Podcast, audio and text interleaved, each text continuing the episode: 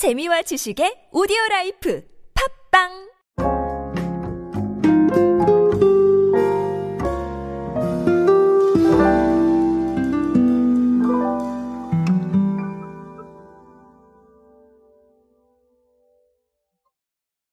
여러 가지 사항들을 봤을 때 아무래도 이 트렌드를 통해서 여러 가지를 발견을 해내고 자 여기서 찾을 수 있는 소비 트렌드나 아니면 이야기들을 우리의 홍보나 아니면 우리의 브랜딩에 반영해 보는 건 굉장히 의미 있는 일일 수도 있습니다.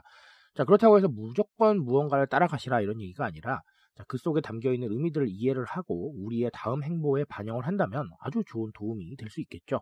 자, 그래서 제가 이 클립을 정리를 해드리고 있고 아, 실제로 어, 그런 부분들 사례로 많이 나타나고 있습니다. 오늘은 풀무원의 이야기를 통해서 아, 풀무원이 어떤 부분들을 좀 발견을 했는지 한번 알아보도록 하겠습니다. 안녕하세요 여러분 노준영입니다. 디지털 마케팅에 도움되는 모든 트렌드 이야기들 제가 전해드리고 있습니다. 강연 및 마케팅 컨설팅 문의는 언제든 하단에 있는 이메일로 부탁드립니다. 자, 풀무원이 이번에 플랜튜드라는 어, 점포를 냈어요. 이게 뭐냐면 어, 비건 표준 인증원으로부터 비건 레스토랑 인증을 받아서 100% 식물성 식재료로 즐길 수 있는 레스토랑입니다. 아, 일단은 강남구 코엑스몰 지하 1층에 열렸고요. 자, 이거 같은 경우는 제가 이 부분에 대한 홍보를 하는 건 아니기 때문에 네, 여기까지만 말씀을 드리도록 하겠습니다. 조금 특이한 거는 뭐냐면 식품 대기업 가운데 첫 비건 인증을 받은 레스토랑이다라는 얘기를 어, 공식 자료를 통해서 밝히셨습니다. 아, 비건 레스토랑 인증은 전 메뉴 비건 인증을 받아야 인증을 획득을 할 수가 있는데요. 어, 1차 원료와 식 자재뿐만 아니라 주방 설비, 뭐 조리 도구, 식기 이런 것까지 엄격한 기준에 따라서 심사가 된다고 합니다. 그래서 매우 까다로운 인증이다라는 거고요.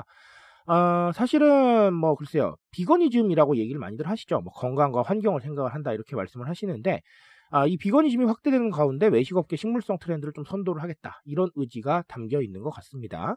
어, 글쎄요, 뭐, 최근에 제가 사례로 한번 또 소개를 드렸지만, 농심도 유사한 레스토랑을 오픈을 했었어요. 아, 오픈을 했었고, 아, 이런 식으로 사실은 팝업 스토어의 개념을 뛰어넘는 어떤 이런 상황들이 좀 벌어지고 있는 건데, 어, 어떻게 보면 팝업 스토어가 한 단계 업그레이드 됐다고 볼 수도 있겠죠. 그렇죠? 일회성에 그치지 않고.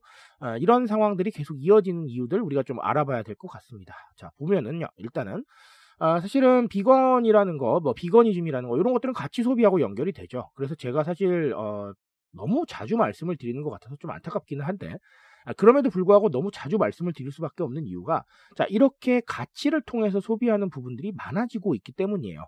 내가 어떤 부분에 있어서 내 가치관이나 내 생각과 일치를 한다고 한다면 자 여기에 소비를 하는 걸 망설이지 않고요. 그리고 이렇게 소비를 했을 때 좀 더 뿌듯한 만족감을 느낍니다. 어떻게 보면 가시적인 즐거움뿐만 아니라 정서적인 즐거움까지 같이 챙기는 거거든요.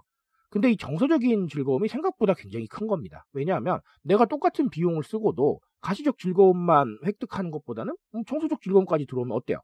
정말로 뭐, 네, 이 만족감이 배가 되는 것이죠. 자, 그러니까 더 그럴 수밖에 없다라는 것이고, 그리고 제가 늘 말씀을 드리지만, 이 MZ세대 분들을 중심으로는 사실은 스스로를 돌아보는 거에 대해서 굉장히 중요시하는 그런 경향이 있습니다. 그렇기 때문에, 결국은 나를 돌아봤을 때 내가 공감할 만한 가치, 나의 생각, 그리고 나의 가치관을 발견하는 건 굉장히 중요한 일이고요.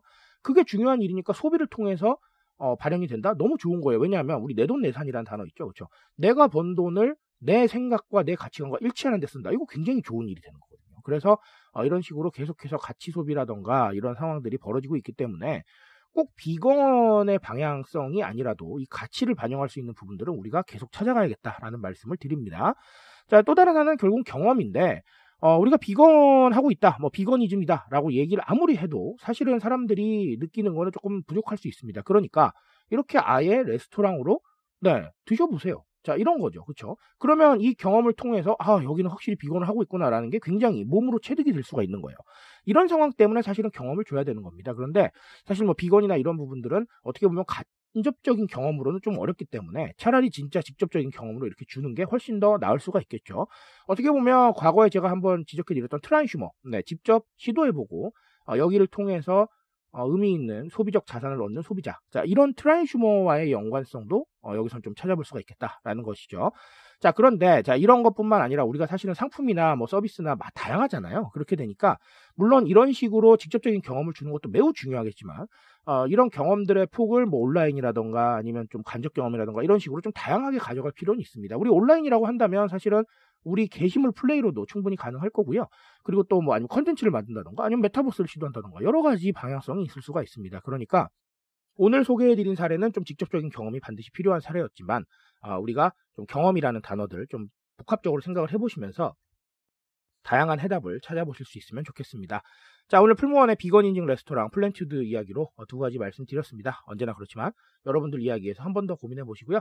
어, 이 고민이 조금 더 필요하실 때는 당연히 저를 노크해 주시면 되겠습니다. 저는 오늘 여기까지 말씀드리겠습니다.